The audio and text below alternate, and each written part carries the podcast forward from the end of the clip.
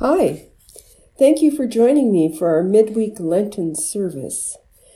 Our theme for these services are created in community. And for week one, we are in community with creation. And I want to thank my confirmation students who will be helping me during midweek Lenten services help do the sermon. So their thoughts are going to be incorporated in each sermon during Lent. Let us pray. Gracious Creator, you fashioned us in your image, in the midst of a world beyond our knowledge and understanding.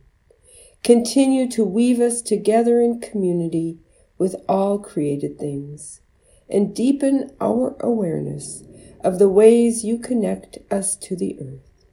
In Jesus' name we pray. Amen. A reading from Isaiah. The wolf shall live with the lamb. The leopard shall lie down with the kid. The calf and the lion and the fatling together. And a little child shall lead them. The cow and the bear shall graze their young shall lie down together, and the lion shall eat straw like the ox. The nursing child shall play over the hole of the asp, and the weaned child shall put its hand on the adder's den. They will not hurt or destroy on my holy mountain. For the earth will be full of knowledge of the Lord as the waters cover the earth and a reading from Mark. On that day, when evening had come, he said to them, Let us go across to the other side. And leaving the crowd behind, they took him with them in the boat, just as he was. Other boats were there with him. A great windstorm arose, and the waves beat into the boat, so that the boat was already being swamped. But he was in the stern asleep on the cushions. And they woke him up and said, Teacher, do you not care that we are perishing? He woke up and rebuked the wind and said to the sea, Peace, be still. Then the wind ceased, and there was a dead calm. He said to them, Why are you afraid? Have you still no faith? And they were filled with great awe and said to one another, Who then is this, that even the wind and the sea obey him?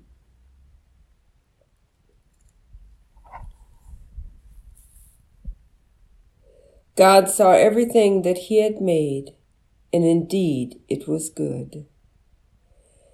That passage comes from Genesis, where it describes God creating the heavens and the earth and all that is in it. God finished, and on the seventh day, God rested. God looked out on the world and was satisfied. God had a vision of a life of harmony among the animals, the people, the seas, and the land. How disappointed God must have been especially now, as He sees us use all that was made for our own benefit, not taking into consideration what is best for all creation. My confirmation students, as I said, are helping me with these midweek Lenten sermons. And I was pleased to hear the passion in their voices as they spoke of caring for our land and animals. They understood that we are not always good stewards of God's creation, and we need to do better in order to save this world. Their knowledge and caring has given me hope. We are all dependent on creation for our daily needs. We need clean water. In order for our farmers to grow crops to feed us, we need healthy soil and adequate rain. In order to live, we need clean air to breathe. Living in the United States gives us an advantage over other countries. We have more resources to use so that we can have clean water and fresh air. Yet even here, there are things we cannot control or choose not to control. There are dangers in our world. Bad weather can ruin crops. Cold and icy winters put travelers in danger. Winters with an abundance of snow may lead to spring flooding. There are predator animals that can kill us or damage the land. Some places deal with volcanoes, earthquakes, and dangerous wildfires. Although some things we have no control over, there are ways we can help put order in God's creation. Farmers do a good job of crop rotation and making sure not to overuse the soil. Limiting pesticides will help keep us all safe. We need to find ways to keep pollution out of our waterways so fish and other water creatures can live and thrive. Pollution free waters will also provide the safe drinking water we all need. Recycling is something we can all do. We don't need to continue to take up valuable land to use as an area to dump our waste.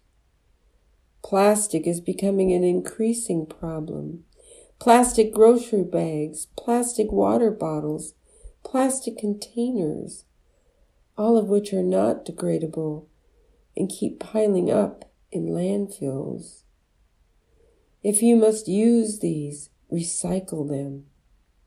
With just a small effort, we can all make this place safer and healthier. God looked out into the world and said it was good. Let us all find ways to bring God's creation back to what God intended it to be.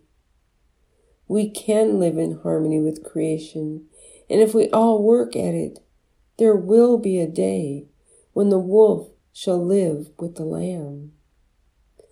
As it says, a child shall lead them. If my confirmation students are any indication, I believe that they are the generation to lead us all back to healthier living. Amen.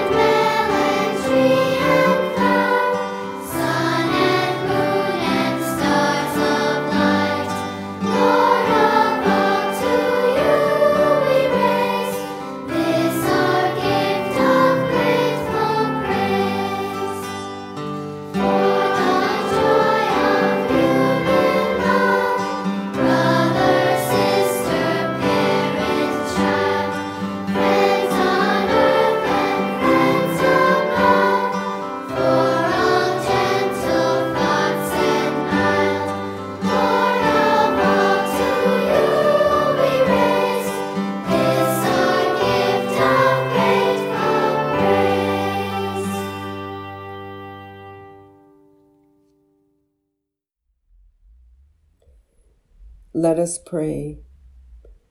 Praise to you, God, who cares for all creation. Innumerable galaxies of the heavens worship you. Creatures that grace the earth rejoice in you. All those in the deepest seas bow to you in adoration. We also give you praise, Help us to cherish the earth, our home, and live in harmony with all creation. We pray this in your holy name. Amen. The Creator who fashions us together with all things, the Christ who leads us into a new beloved community, the Spirit who holds us in the communion of saints, one God, bless you now and always. Amen. Go in peace, joined together in Christ. Thanks be to God.